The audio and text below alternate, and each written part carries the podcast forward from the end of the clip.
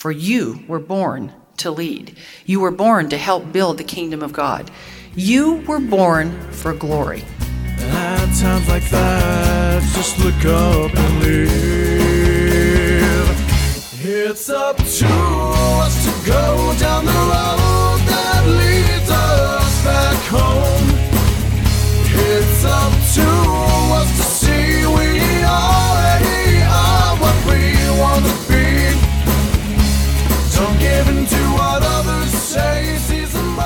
Sheri Dew was such a great voice for the women of the church when she was in the Relief Society presidency, and I just echo what she said. You were born for glory. We're so glad that you're here with us right now on the Worth of Souls podcast. I'm Andrea. And I'm Brent. Today is thought habit number seven, where we'll look at the idea that I have power over what I think, feel, and do. The last couple of lessons talking about enticements and adversities. They have been big subjects and life changing skills, really, in order to learn to live every day joyfully, even while we're in the midst of all of those messy things in life. We've heard from a couple of people about their experiences applying being spiritually focused during their enticements and adversities. And we just wanted to share a couple experiences. This one is from Miriam. She said this After going through the lesson on enticements, I was a little frustrated because I didn't feel like I could identify where I was getting hooked by enticements in my day mostly because I didn't feel hooked by the things that were talked about in the lesson. So, over the next couple of days, I was out working in my garden and I realized that I was really getting annoyed by my neighbors' kids. They're always throwing balls and toys over my fence and are extremely noisy, jumping on their trampoline. So much screaming. I thought that was funny. I have always loved working in my garden. It provides such tranquility for me. I love talking to God while I'm working with Him to grow things. When I realized I had been letting my emotions get the best of me every time the kids next door are playing outside, I started using those enticements to talk to God about it. And very quickly, I started to see those kids in a different light. I started to realize that I missed the joyous sounds of my own kids, long gone from my home, and I'm starting to enjoy my gardening more when they're outside playing. God took a weak thing and made it a strength for me. I love that story. We also heard from Matthew. He told us this I will be eternally grateful that I learned the concept of using enticements to help me focus on my Savior more and received the inspiration on which enticements were my main weaknesses. I could have never known what the Lord had in store for me and the mountainous challenge that would come into my life just a few short months after learning these concepts. I can now see how the Lord was preparing me for this exact tragedy to help me endure it with an eye single to His glory. The pains I am experiencing are very real, but I am willing to pass through them because I know they are worthwhile and help me to remember what my Savior went through for me.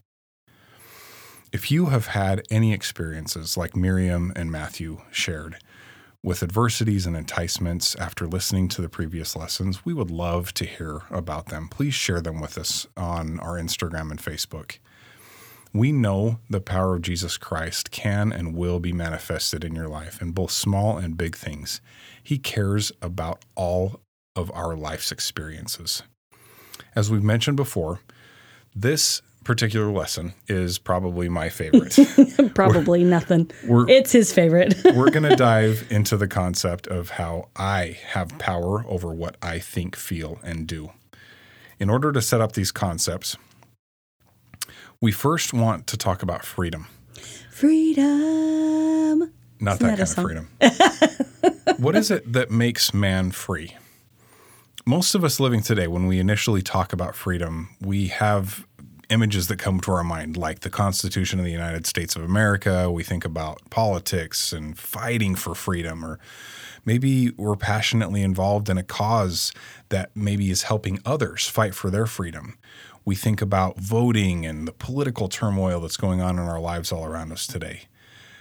And Another idea that comes up when we talk about freedom that society just tries to cram down our throat often is the freedom of being able to do whatever we want whenever we feel like it. This is a lie that the adversary tells. All of us who keep the word of wisdom know that we are much more free than those bound by addictions of smoking and drinking and doing drugs.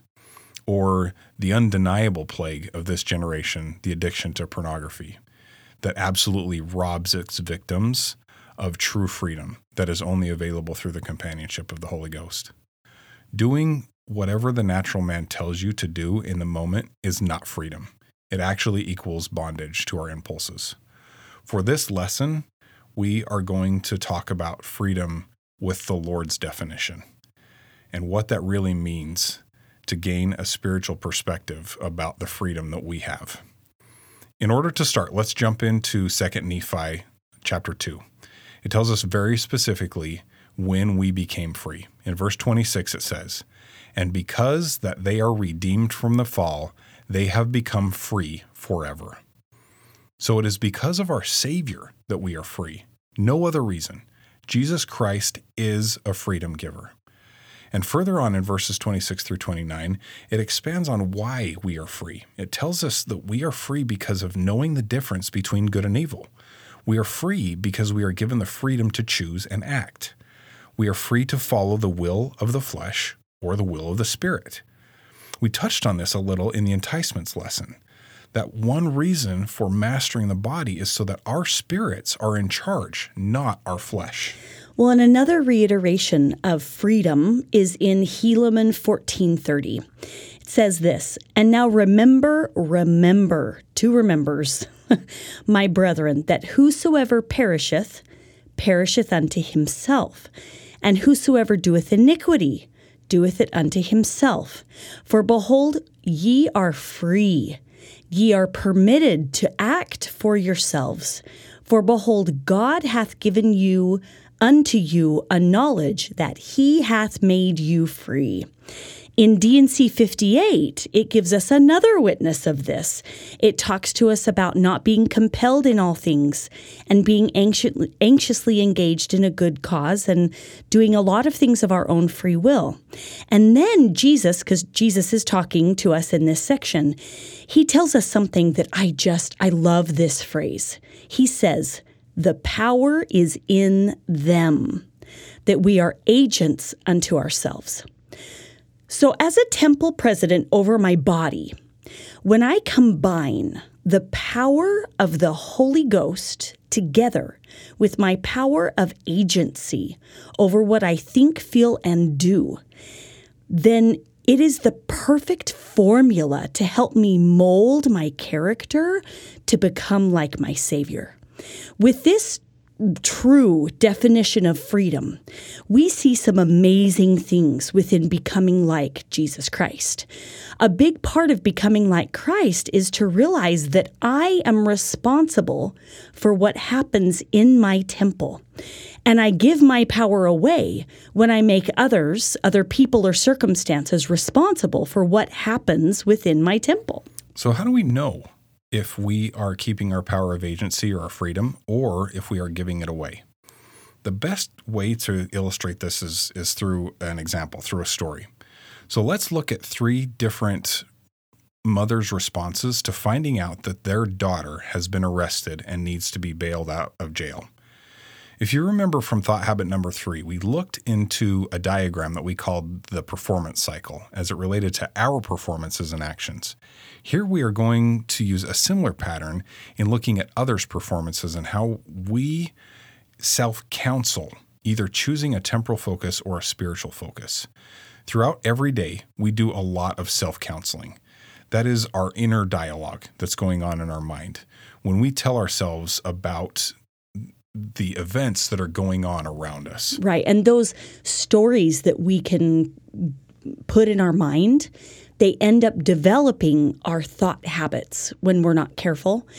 Um, which is why we always want to counsel ourselves with the truth, with Jesus Christ's thought habits. That's exactly right. So let's look at one of the mother's reactions to her daughter to the to the phone call that her daughter is in jail and needs to be bailed out. She might say to herself, "Oh great. I can't believe she did something even worse. How could she do this to me?"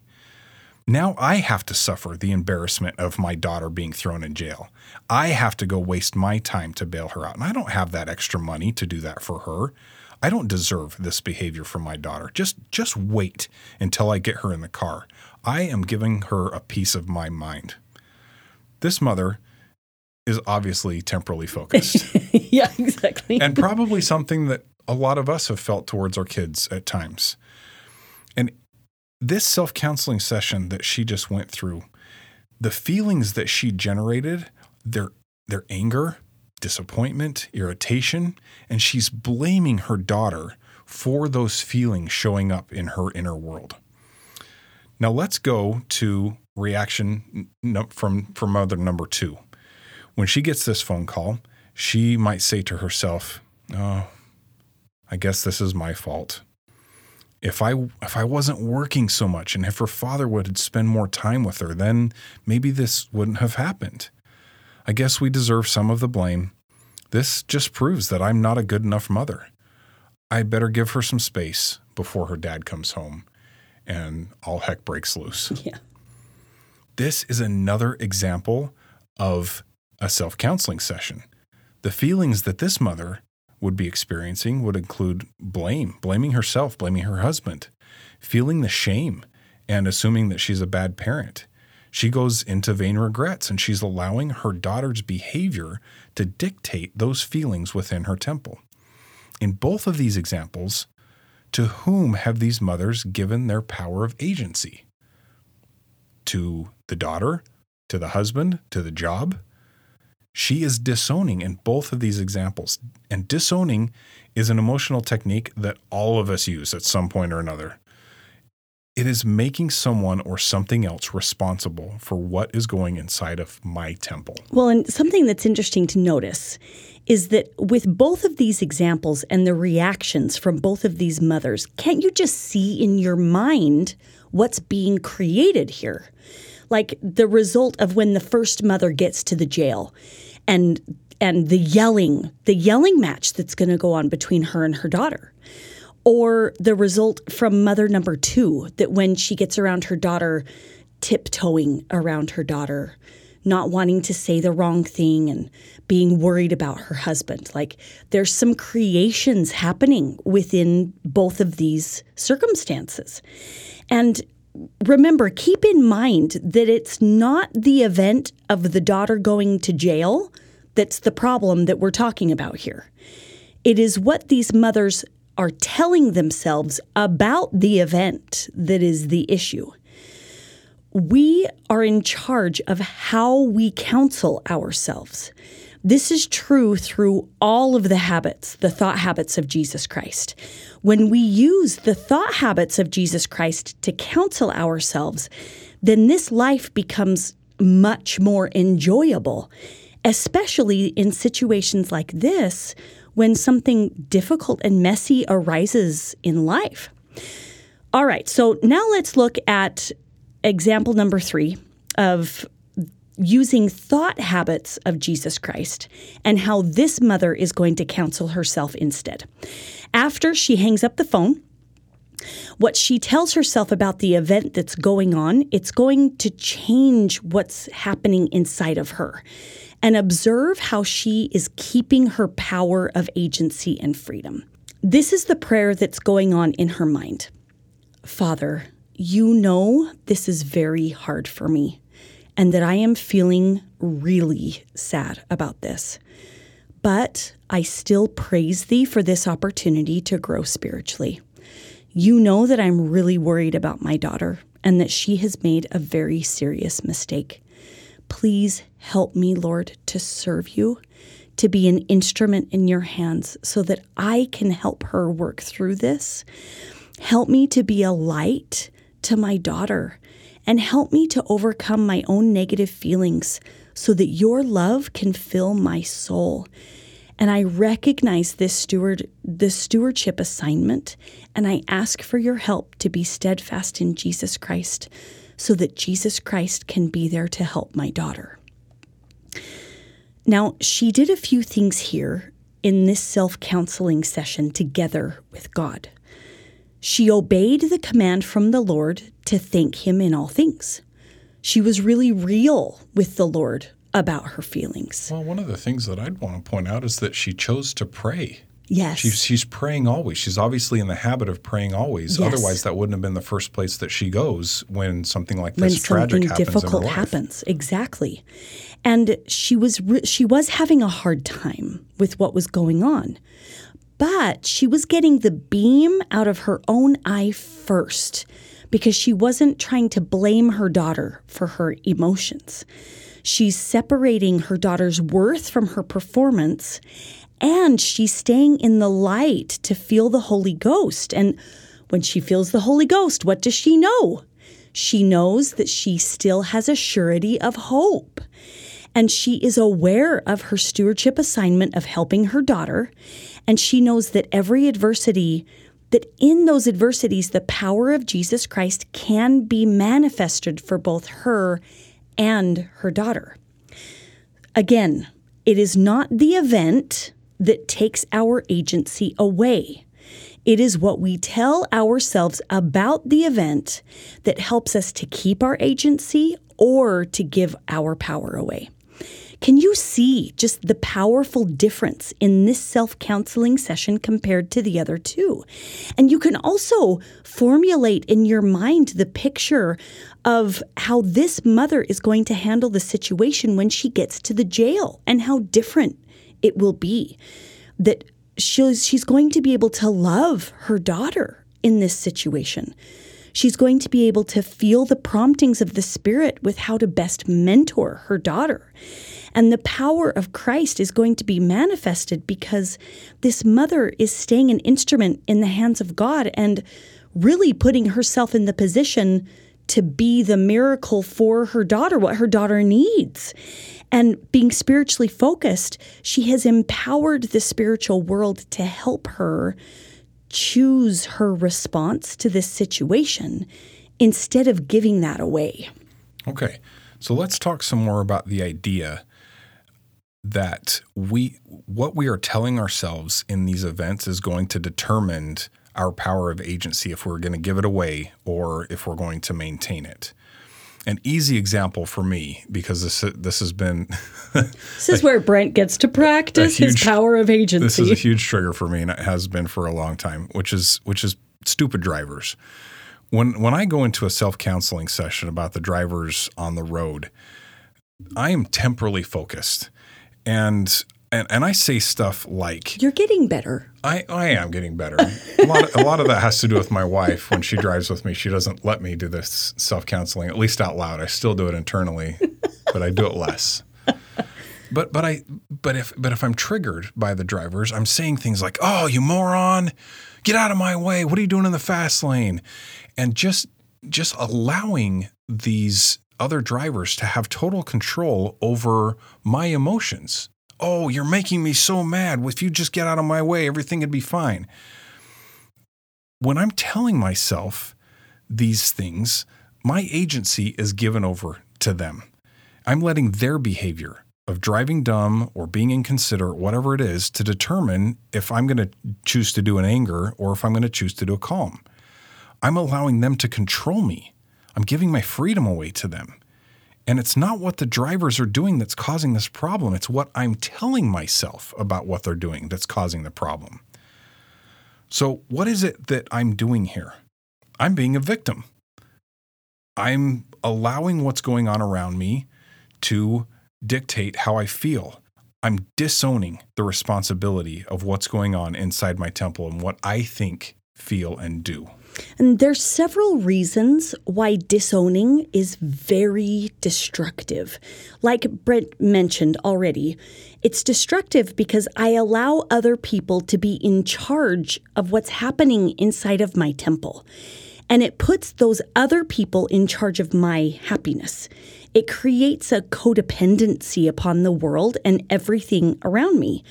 And it also can create bitterness inside of me and very low self esteem because I'm always waiting for someone or something else to act upon me to help me feel happy. Satan knows this technique of disowning so perfectly well. And he uses it to his advantage all the time. Oh my gosh, you just have to sit there and watch for two seconds around us to see what he does in order to get us to be temporally focused and give up our freedom. It's very popular to disown in our world right now, especially because it makes me feel like I don't have to be responsible.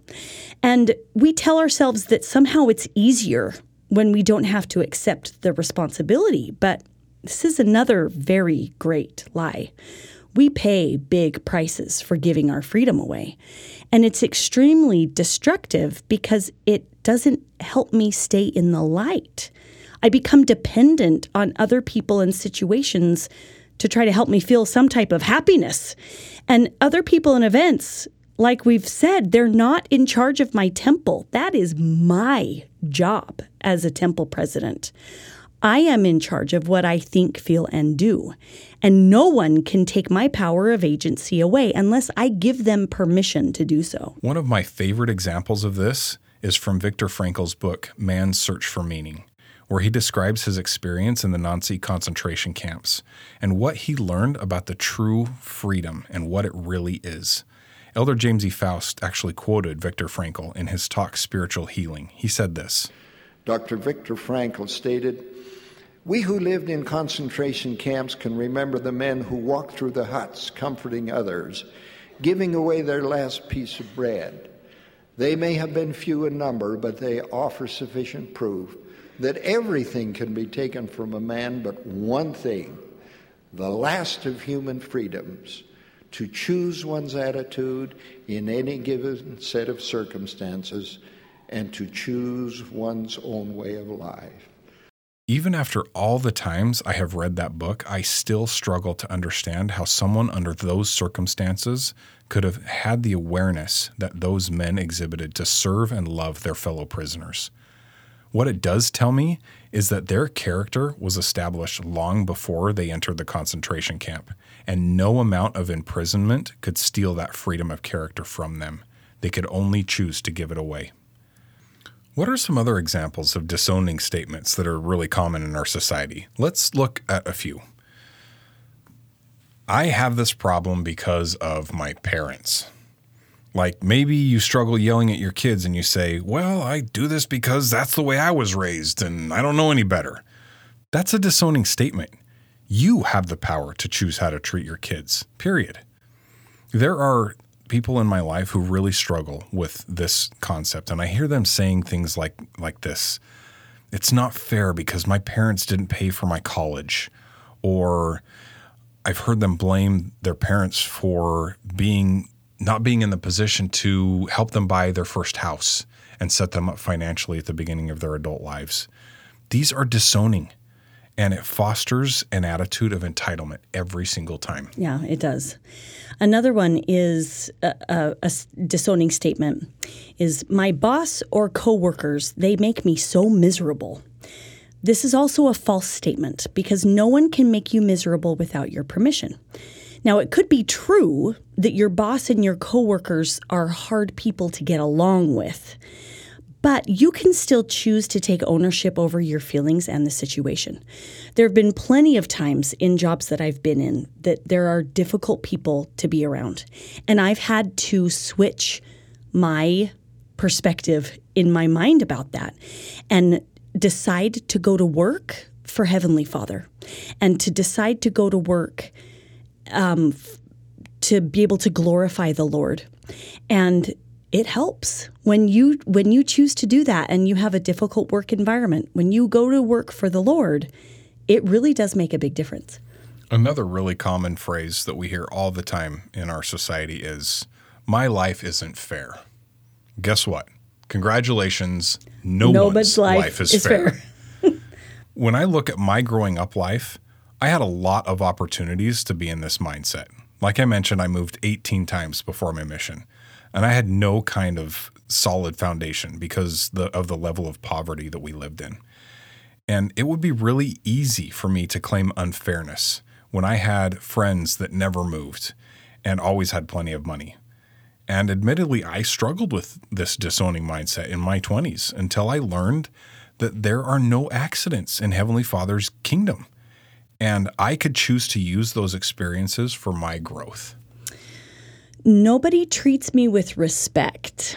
That's another good one. We hear this type of statement and the variations of this statement with a lot of things like, um, my boss doesn't treat me with respect, or my spouse doesn't treat me with respect, or my kids don't, or extended family, or even in, in the church, especially with callings that maybe we think we've been you know, quote, passed over for, that no one in leadership recognizes me or my talent talents. These are all very false stories that we get into and we tell ourselves. And remember that you've got to treat yourself with respect first. Respect yourself enough to change your thought habits and your paradigms. And if someone really is not treating you with respect, because that is a reality of life, remember it's only a reflection of what is going on in their temples. It's what they're telling themselves about you, and it has nothing to do with you. Don't try to own their feelings and what they personally get to work through together with the Lord. That's not your job. Here's another one that we hear all the time My spouse makes me so mad. I've never said No, this about neither Brent. Us, neither of us have ever been in this paradigm towards each other. Well, and, and it's so easy because Brent's the one who knows me the best. He's a really easy target Oh, for exactly. my. well, and it's really any interpersonal relationship you have. I mean, we use this phrase all the time with kids too. My Yes. kids make me so mad. They're there all the time. They're an easy target, and they're they're presenting enticements for us all the time. All the time. But I have to tell you, there's no such thing as my spouse or my kids make making me angry. That's your choice. If you do in anger, that's your choice. They do not have the power to make you angry. Period. End of story. There's been a few times in our disagreements when one of us will say to the other, I'm making myself so mad because of what you're saying right now.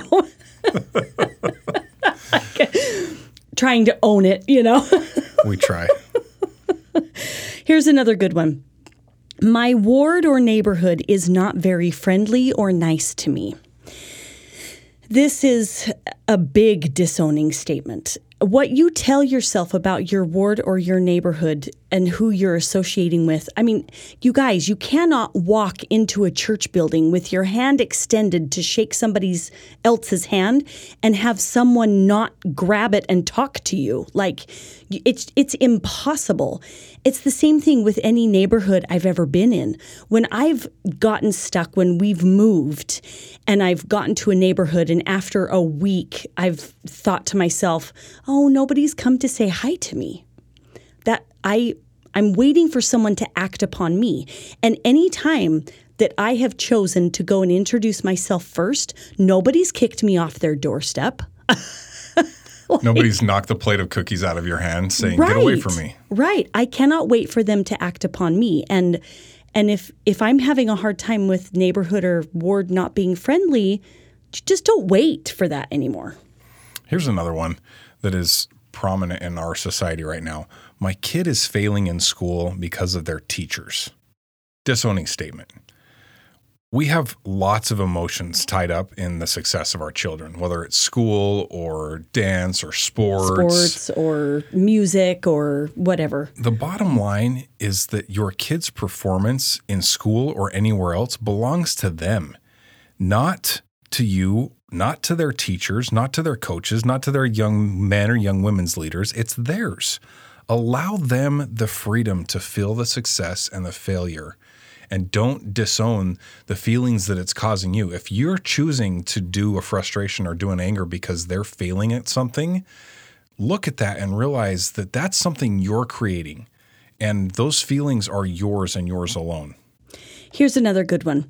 My children are driving me nuts. uh, uh, this is definitely one that I have said many times, disowning statement. And I hear this a lot from various mothers. Sometimes we don't want to admit it, but we choose to be victims of our own motherhood. And it, it's extremely common that we victimize ourselves for how hard it is to be a mom. And don't get me wrong, being a mother is the best and the hardest work that there is. But we don't need to be victims of our motherhood. I personally, oh man, I was stuck in this for a little while, especially several years ago when we started homeschooling. I found myself going into thoughts about how my life was harder than anybody else's that wasn't a homeschooling mom because I was around my kids all day long. And I found myself like on social media when somebody would complain about their kids being home for summer break, just being like, oh my gosh, get over yourself. you know? but here's the thing I was being a victim to my own choice to homeschool my kids. And my kids can't drive me nuts unless I give my agency away to their behaviors controlling my emotions. And when I changed my paradigm that my children were and still are doing their jobs perfectly, full of all of enticements to help me grow spiritually, then it helped me to let go of disowning my own emotions about their behaviors, and I got my freedom back. Elder Bednar, oh, I love Elder Bednar. He said it best when he said this. You and I cannot control the intentions or the behavior of other people. However, we do determine how we will act. Please remember that you and I are agents endowed with moral agency, and we can choose not to be offended. Elder Bednar never leaves room for disowning. I just love him. The last really common disowning phrase that we hear both in and out of the church is I just don't have enough time or I'm overwhelmed because I'm so busy. We say this when we don't want to take responsibility to say no. We put ourselves in a position to just try and please everyone around us. This is codependency on the world. And it's very important, obviously, we know this in our culture, that it's very important to serve, to do our part. Really important. But most of the time, when someone feels overwhelmed, it's because they're saying yes to too many unimportant things in their life and no to the most important things in their life. If you are so busy that you're not having good quality prayers, scripture study, time with the Lord, and time in your quality relationship and your family, then this is a variation of this disowning. And we are inviting you to relook at your priority list. Elder Uchtdorf discussed this in his talk of things that matter most. He said this The wise understand and apply the lessons of tree rings and turbulence. They resist the temptation to get caught up in the frantic rush of everyday life. They follow the advice there's more to life than increasing its speed. In short, they focus on the things that matter most. Elder Dallin H. Oaks, in a recent general conference, taught we have to forego some good things in order to choose others that are better or best because they develop faith in the Lord Jesus Christ and strengthen our families. I reflect often on Elder Uchtdorf's and Oaks's talks because in volunteer organizations like the church or community theater or coaching youth sports, there is never an end to the work that needs to be done. And not just volunteer organizations. There's never an end to work that needs to be done anywhere, everywhere. right, right. And really, we must never become victim to that need simply because we are passionate about the work itself. The Lord would not have us run faster than we have strength. Disowning really is Satan's best program to tempt us to give up our agency. He does not want us to keep the power in our lives to find joy in our day. And who gave us our freedom? Obviously, our Heavenly Father and our Savior gave us our freedom. The Lord wants us to have this power in our lives to use for His glory but he will not interfere with how we're choosing to use that agency. That's our job on this earth. We get to figure that out. And He invites us to come to Him along our journey so that He can teach us and help us to expand our power, our ability to think and act. The choice of disowning brings misery, but the choice to keep our agency brings joy because of the companionship of the Holy Ghost it gives us and because of really understanding our Savior so much more. When we disown, we we pay prices. There's a there's a heavy cost given. And what are those costs? We become codependent. We try to control other people. We feel powerless and we can lack confidence in ourselves. We can feel upset most of the time. We feel helpless constantly. We're tossed to and fro, and we're always seeking approval from other people and become very unsure of ourselves. These are prices we don't need to pay in this life. Lehi told us that Satan wants us to be miserable like he is, that he seeketh all men to be miserable like unto himself, like it tells us in the scriptures. And we pay these prices when we engage in this disowning self talk, and it's not required for our exaltation. That's exactly right. But what are the benefits of keeping our agency and keeping that freedom? We're going to feel close to Heavenly Father and Jesus Christ we're going to feel that great hope to be raised into eternal life. We're going to have the growing in spirituality because we're we are maintaining charge of our temple as temple presidents. We're going to feel the companionship of the Holy Ghost. We're going to be in a position to help others. We're going to love ourselves more. We're going to be able to laugh more. We're going to feel more peace. I give up all of these benefits if I choose to disown. And it's not worth it to lose these beautiful emotions. Again, Elder Bednar reflects on the importance of keeping this power, and he said this In the grand division of all of God's creations, there are things to act and things to be acted upon. As sons and daughters of our Heavenly Father, we have been blessed with the gift of moral agency, the capacity for independent action and choice.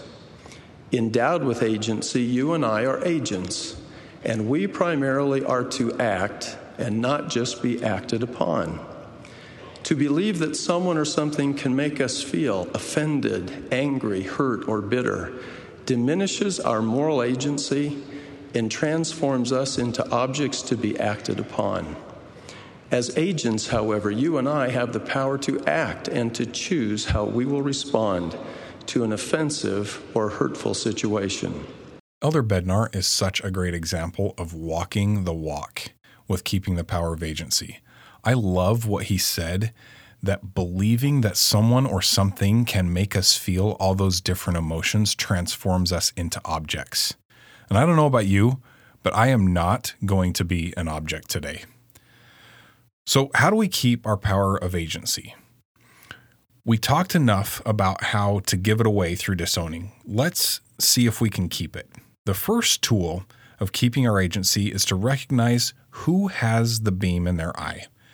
Jesus talked about this specifically in Matthew. Let's read in Matthew chapter 7. It says, And why beholdest thou the mote that is in thy brother's eye, but considerest not the beam that is in thine own eye? Or how wilt thou say to thy brother, Let me pull out the mote out of thine eye, and behold, a beam is in thine own eye? Thou hypocrite! First cast out the beam out of thine own eye, and then thou shalt see clearly to cast out the mote out of thy brother's eye. If you can see the picture on the slide that we've got with this particular section, it is such a perfect visual for this. it really is, especially so you can understand the exaggeration that Jesus was using yeah, here. Exactly. the mote is so small, it's such a little tiny speck, but the beam is such this massive piece of wood in this this character's eye so the comparison that Christ was trying to make really is that exaggerated of how important it is that we maintain a focus on what we have control over before we even consider helping others. Elder Uchtdorf quoted these verses from Matthew in a recent talk, and he went on to remind us of something that happened during the Last Supper when the Lord told his disciples, One of you shall betray me. He then went on to say this The disciples didn't question the truth of what he said, nor did they look around, point to someone else, and ask, Is it him? Instead, they were exceeding sorrowful and began every one of them to say unto him, Lord, is it I? I wonder what each of us would do if we were asked that question by the Savior. Would we look at those around us and say in our hearts, He's probably talking about Brother Johnson. I've always wondered about him. Or, I'm glad Brother Brown is here. He really needs to hear this message. Or would we, like those disciples of old, look inward and ask that penetrating question Is it I? In these simple words, Lord, is it I, lies the beginning of wisdom and the pathway to personal conversion and lasting change. Lord, is it I? Oh, I remember when Elder Uchtdorf gave that talk, and oh, it's just beautiful. And it's brave. It it takes a lot of courage to admit that when I'm complaining, when I'm the one with the beam in my eye, it, it's it's brave to admit that.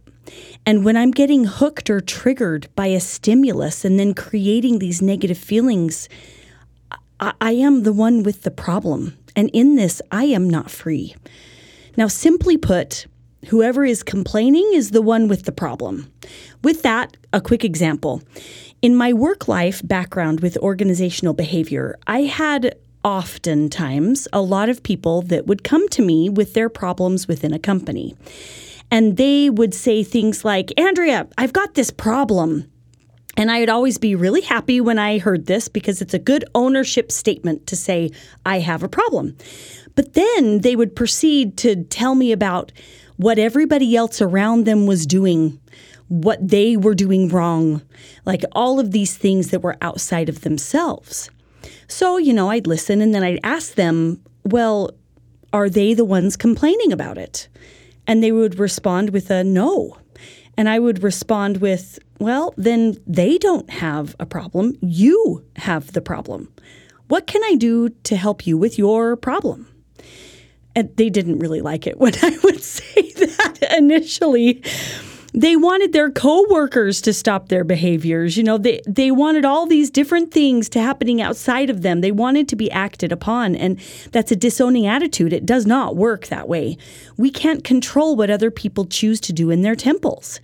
But once I could get people to realize that they could really impact the negative stimulus of other people's behaviors by you know, quote, getting out of the box, as the book Leadership and Self Deception puts it, um, towards their coworkers, then it was amazing the results that happened. But honestly, I would also get excited when someone would come to me to complain. That sounds weird, but I really would.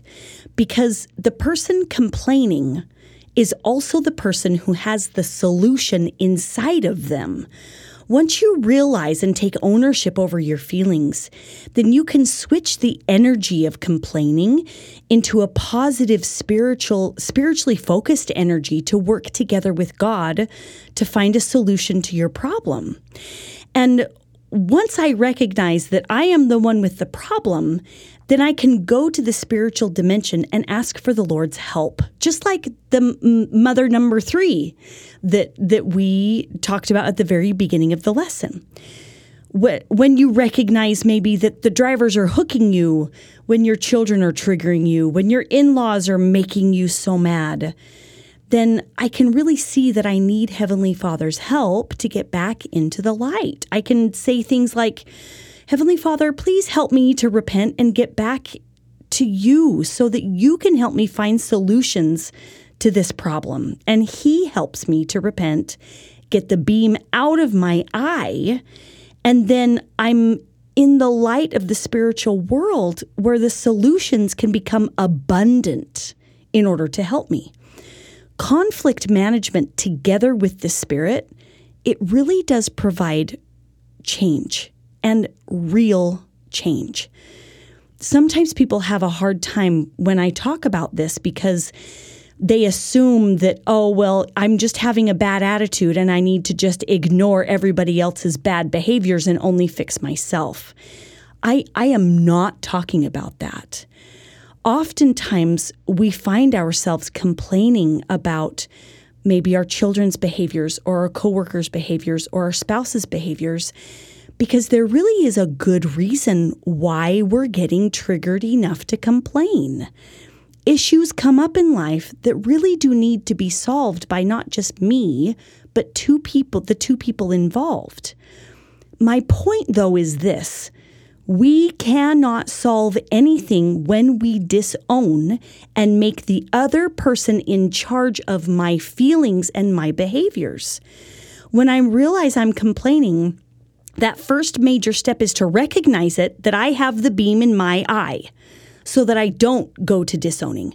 Then the second step is to stay spiritually focused until I feel the spirit and peace enough so that solutions can present themselves. The power is in us. Jesus told us that to turn to the Lord. And then the light of the spiritual dimension can help us to conflict manage in order to create an impact to make lasting change happen in my life and in the other person's life as well. The powers of heaven are available, and everything that I do to help the other person, once I get the beam out of my eye, I really truly can help them with that mote while I'm walking in the light. And then, even if the other person never changes, because that's also a reality, what if I do all of this inside work and they, they don't do theirs? I still receive the benefits we talked about before of peace, love, feeling close to Heavenly Father, feeling my Savior, knowing my Savior is with me, growing spiritually, and all of the other benefits that we mentioned. I can use the events and problems of life to expand my power of agency. So, the first tool is to get the beam out of our own eye.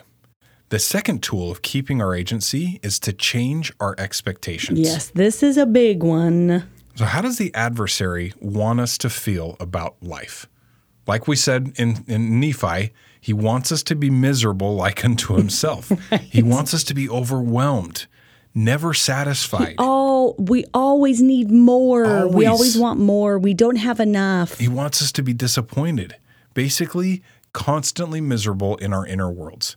A big way that he does this is by telling us lies about what we can and should expect from ourselves and from others. And he tempts us with untruths that actually can shape our expectations. Some of these untruths that are that everything in life will be fair. Right. Like is, the drivers ridiculous. on the road, they should always be responsible. Right.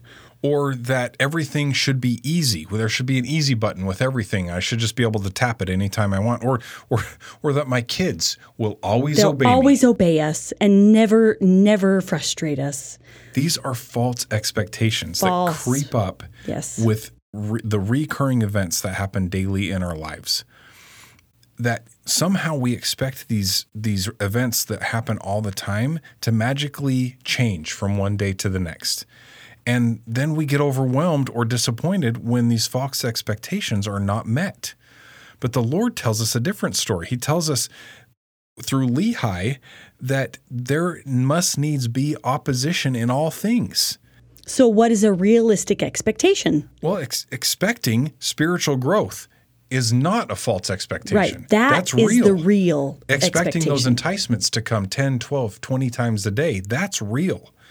And it prepares us for the opposition that does happen throughout our day when we counsel ourselves with the reality that our expectations uh, have to be realistic.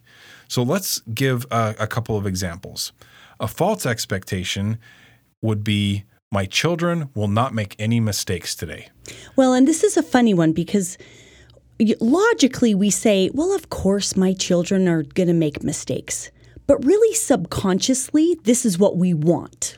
Right. We want our children not to make mistakes we want them subconsciously. To be perfect. But of yeah. course that's ridiculous. And my expectations of my kids are going to shape my perception of what they're doing or not doing.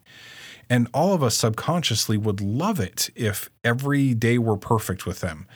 But to expect your child per- to perform perfectly is setting yourself up for major disappointment because not even as adults do we perform perfectly every day.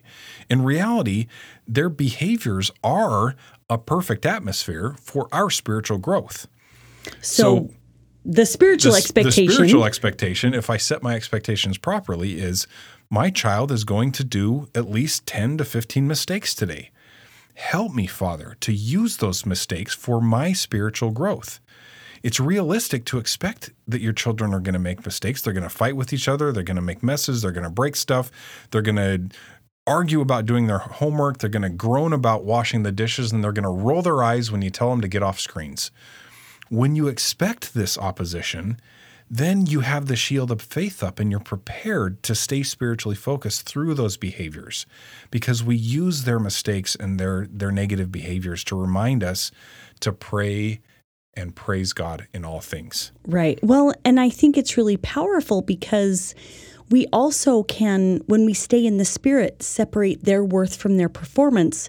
So we don't react out of anger. We can help them out of love. Well, and the other thing is that we're going to when we stay in a in a realistic expectation mindset, we're going to see the good things they do and we're going to praise them for Right. them. Yeah. And with that, we are going to see what we want duplicated, emphasized in their lives, and we'll see more of what we hope to see. Right, exactly.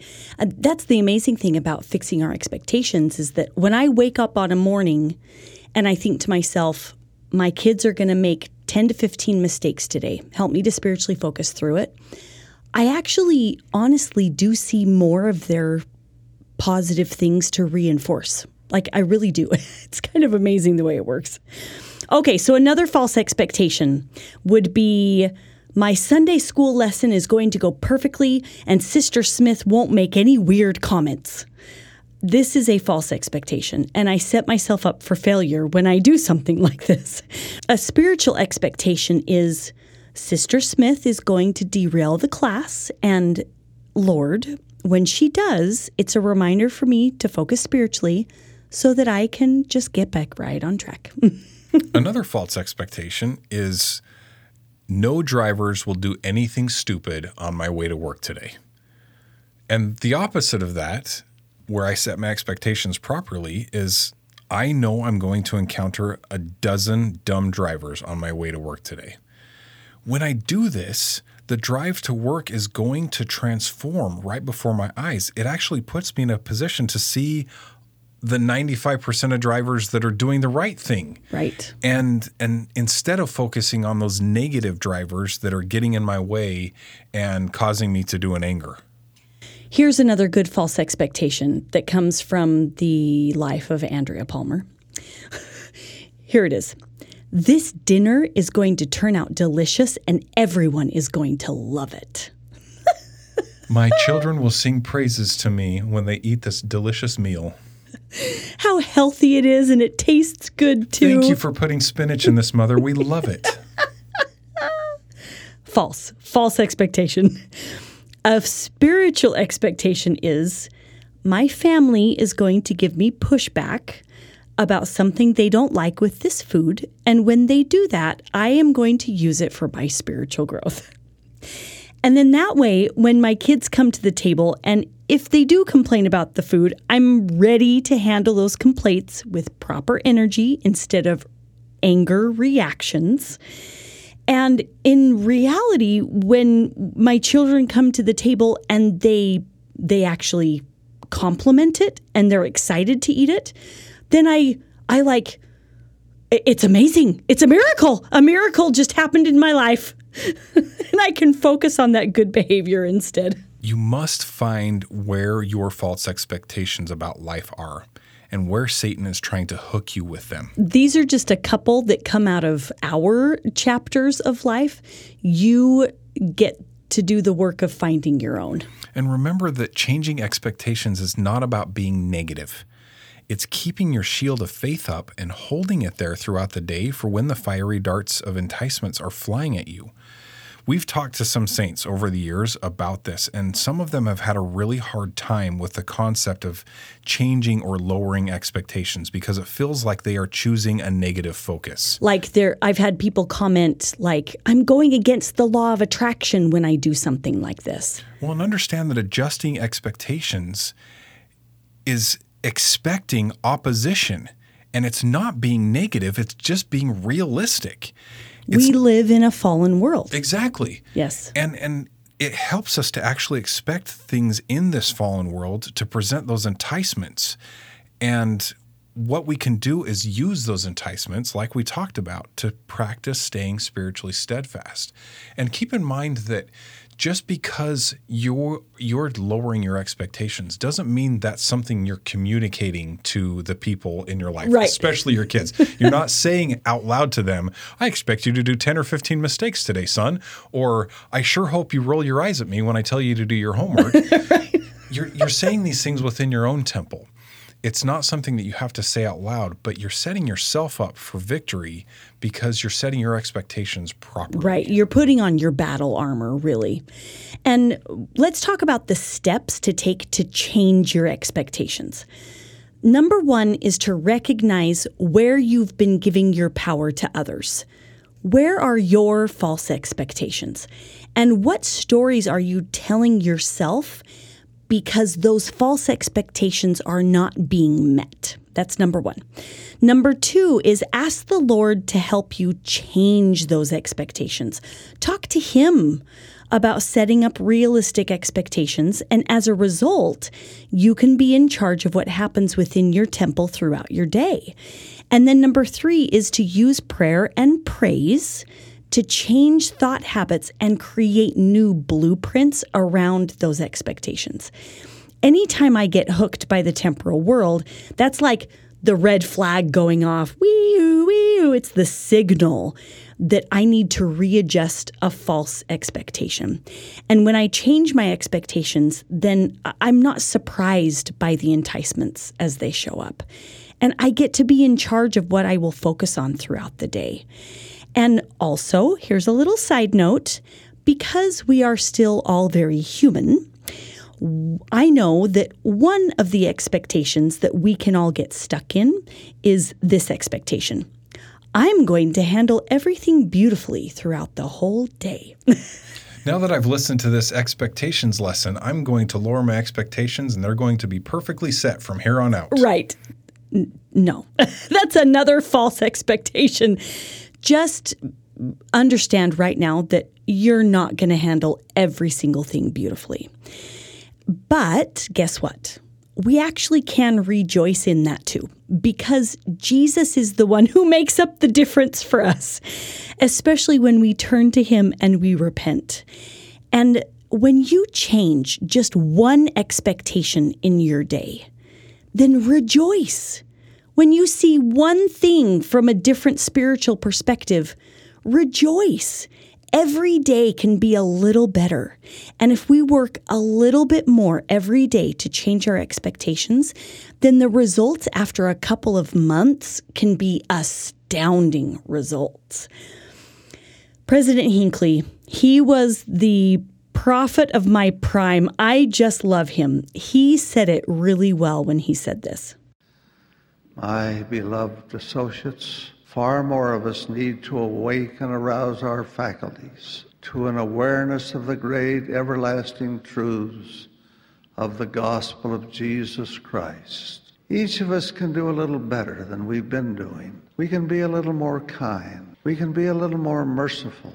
We can be a little more forgiving. We can put behind us our weaknesses of the past and go forth with new energy and increased resolution to improve the world about us, in our homes, in our places of employment, in our social activities. That really is all the Lord expects from us. Just do a little better every day. I'm really grateful for progression. Really grateful for progression.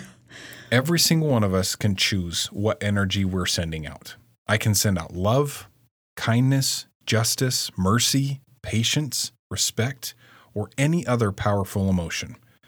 Remember that we are going to be judged by the Lord by what we send out, not by what others do to us. Alma says it beautifully. In Alma 41, it says, Therefore, my son, see that ye are merciful unto your brethren, deal justly, judge righteously, and do good continually.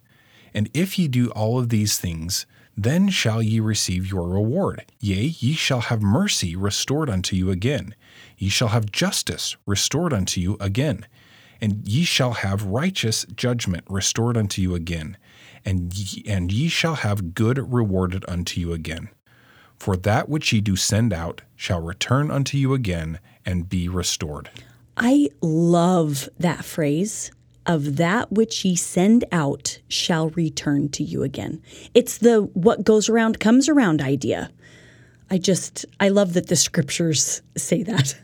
A good example of this might be when your child loses their cell phone privileges and gets really angry at you as their parent and says something awful like, I hate you, dad.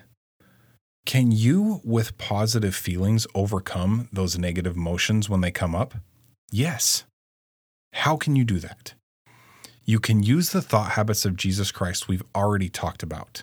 There is a reason that we've given to you and given them to you in this order. You're going to choose to keep the Holy Ghost with you. You're going to separate their worth from their performance. You're going to see that relationship as a stewardship assignment and glorify God within it. And realize that this is an enticement that has been given to you for an opportunity to grow spiritually. When you do this, in this moment of your child screaming at you that they hate you, picture your child being gathered up in the arms of the Savior. See them dressed in white in the temple with you. Thank Heavenly Father for the opportunity to grow and know that the Lord knew that this was going to happen and created this perfect scenario for your growth and for your child's growth. The power of Christ can be manifested even in the midst of this challenging conversation with your child.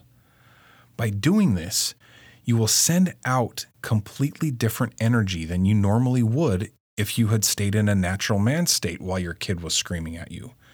You will be in charge of your emotions and change the outcome of the situation. Remember that we are told to pray for those who despitefully use us and persecute us. Some, sometimes that means our own children. Bless them that curse you, do good to them that hate you, love your enemies. When your child doesn't perform well, separate that, that performance from their true worth, and you will have a much better outcome.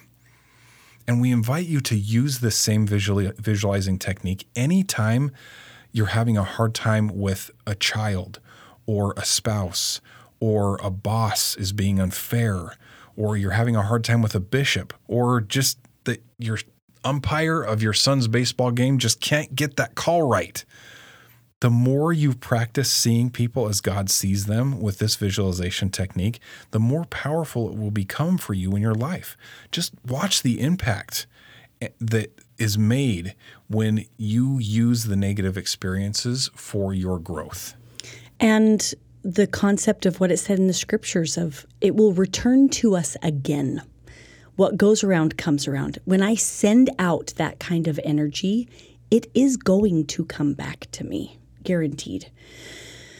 Okay, so just as a recap Heavenly Father, He is the one that gave us freedom to act for ourselves, and the atonement of our Savior Jesus Christ redeemed us from the fallen natural man state. He sealed the deal for our freedom. Don't give away your power through disowning. Get the beam out of your own eye first and change your false expectations for the reoccurring events in your life Keep your shield of faith up by expecting spiritual growth. Really, truly, this is the best way to have power over what we think, feel, and do. We want to invite you to plant the seed. The seed is this I am the temple president over my temple, and I am in charge of what I think, feel, and do, and no one else. So, first, with awaken, and arouse your faculties to see as Christ sees lots of scriptures, lots of conference talks, once again, are given with the idea. Um, read them with the idea of where you've been giving your freedom away, where you've been giving your power of agency away. And as you're reading these scriptures, we invite you to get out your journal. Listen to what the Spirit tells you. Let Him show you where you've been disowning personally. And He is going to help you know how to get your power of agency back. Second is to exercise a particle of faith to think as Christ thinks. First thing in the morning, reset your expectations with your specific recurring events that are going to happen in your day, whether it's family or work or exercise or driving, whatever it is. And know that that when you do that, you are going to get less hooked when you do that kind of preparation and have that shield of faith up ready. We have included some prayer phrases in our sample prayer that we provided on our website. Third is the desire to believe and let the desire work in us to feel as Christ feels. Pray for that confirmation from the Spirit of the truth that you are an agent for your own life together with your Savior, Jesus Christ. You are in charge of what you of what you think, feel, and do. Your mind in this really truly is going to be enlightened. Be aware of the confirmations that are going to be coming your way and use the eye of faith to see the fruits of this principle, just like we talked about just barely with seeing other people as children of God. That visualization helps you use the eye of faith to create great hope, really, for everyone around you. And there's also a guided meditation to help with this visualization as well. Fourth is to give place for a portion of my word by doing all of these things out of the love that you feel for Heavenly Father and the Savior. Do that search, searching, the pondering, and the praying over these next few days because of your love for them.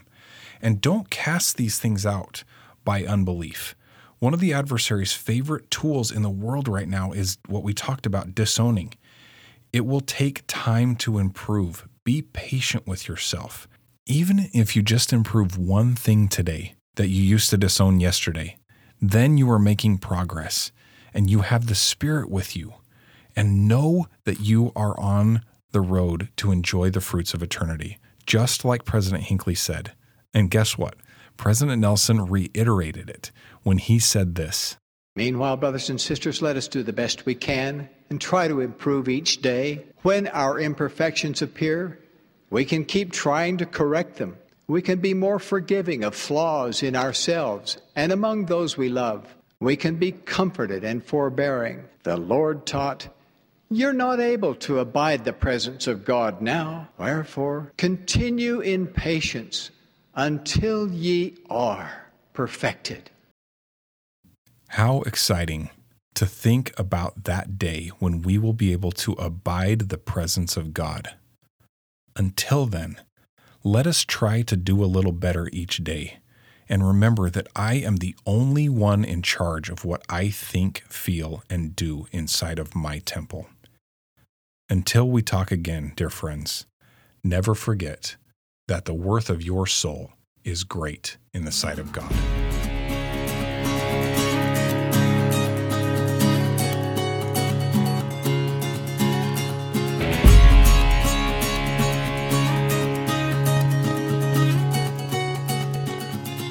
Worth of Souls podcast is not an official publication of The Church of Jesus Christ of Latter day Saints. If you have any questions about the doctrines discussed here, please visit the church's official website for clarification.